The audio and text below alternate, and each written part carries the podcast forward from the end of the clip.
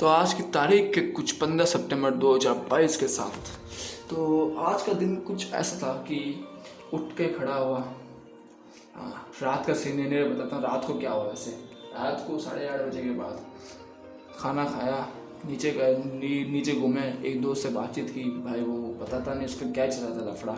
तो वो ना उसके साथ वो ना बता जो ना ना लफड़ा था वो ना सॉल्व करा रहा और बाद में उसको बोला कि भाई ऐसा ऐसा करना तो उसने बोला ठीक है भाई। तो कल से पक्का।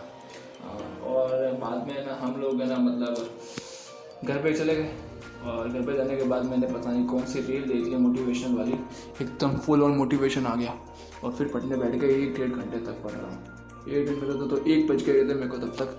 तो एक बजे मैं बाद में जाके सोया। और फिर क्या, एक बजे सोने होने के बाद मेरी तो हालत ही नहीं कि स्कूल जाऊँ मैं।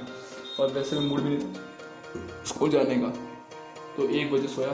तो छः बजे उठने का प्लान था, साढ़े आठ बजे उठ गया एकदम मस्ती से। बाद में नहा के तो फिर साढ़े नौ बजे तक मैं ना वो गाय को ना रोटी वोटी देने के निकल गया।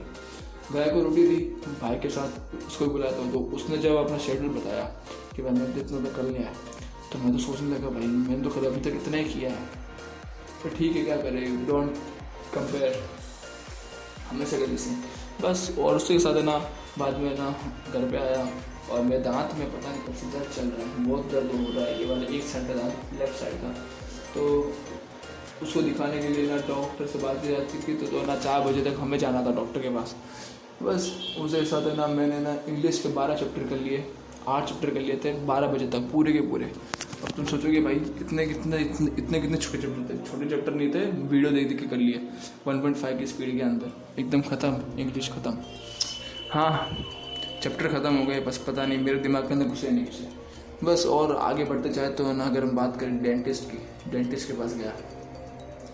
तीन या चार बजे गया था और बारिश का मौसम चल रहा है, पता नहीं, बे, बेमौसम की बारिश आ रही है। पर फिर ये बारिश की फिर बारिश होकर तो कहीं निकले। बाद में सबसे खतरनाक चीज़ डेंटिस्ट के पास जाने के बाद जब अपॉइंटमेंट ली जब उसने मेरे दांतों का एक्सरे लेना चालू किया, अब मैंने तो पहली बार मैं ना डेंटिस्ट के पास गया हूँ अपने दांत ठीक कराने के लिए। किसी और के बताऊँ तो मैं पहली बार ही गया था डेंटिस्ट के पास अपनी लाइफ के अंदर, मैं गया ही नहीं पाई तो तब मतलब मेरे एक्सरे मशीन गाली दांत के अंदर। भाई साहब, मेरे आँखों से आँसू आने लग गए। मैं रोया मैं रोया नहीं था उस समय। वो पता नहीं कैसे मेरे आँखों से आँसू लगे। पूरी की पूरी दांत में गले तक डाल दी थी एक्सरे मशीन अब मेरे को इतना अजीब लग रहा है ना उस समय।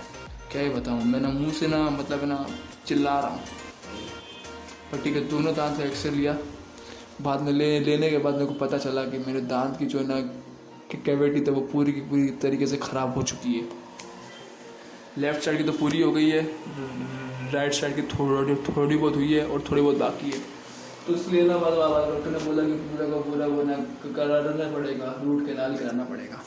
तो ठीक है, बाद में ना हमने वो कराने का सोचा। अब अगले हफ़्ते की अपॉइंटमेंट देखते क्या होता है। तो उसके आने के बाद मैं घर पे आया और जो ना मेरे में जो काम था वो वो ना मैंने स्टार्ट किया था और मैंने आपको एक बजे एक चीज़ बताने भूल गई कि पिछले दिन की ना जो ना, रात का जो सीनियर था उसको उसके अंदर हम लोगों ने किया था डिसाइड कि जो काम होगा ना अब वो ना एक्सेप्ट चलेगा पंद्रह दिन तक और हम भी वही कर रहे हैं। पता चलता नहीं जिस साइड पे काम होता है वो साइड चल है भी डाउन उसका सर्वर पता नहीं क्या ही खराब सर्वर है। क्या ही बताऊँ मैं। फिर क्या? काम मैंने किया? और अभी बज चुके हैं कुछ साढ़े सात बजे और अभी सीनियर पता नहीं कि रात को क्या होने वाला है। लाइफ इसे ऑलवेज आ मिस्ट्री हाँ तुमको भी पता है, मेरे को पता है।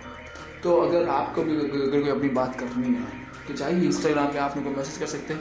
और मिलते कल के एपिसोड के अंदर और उम्मीद करता हूँ कि आपको ना मेरा आज का दिन कैसा लगा है।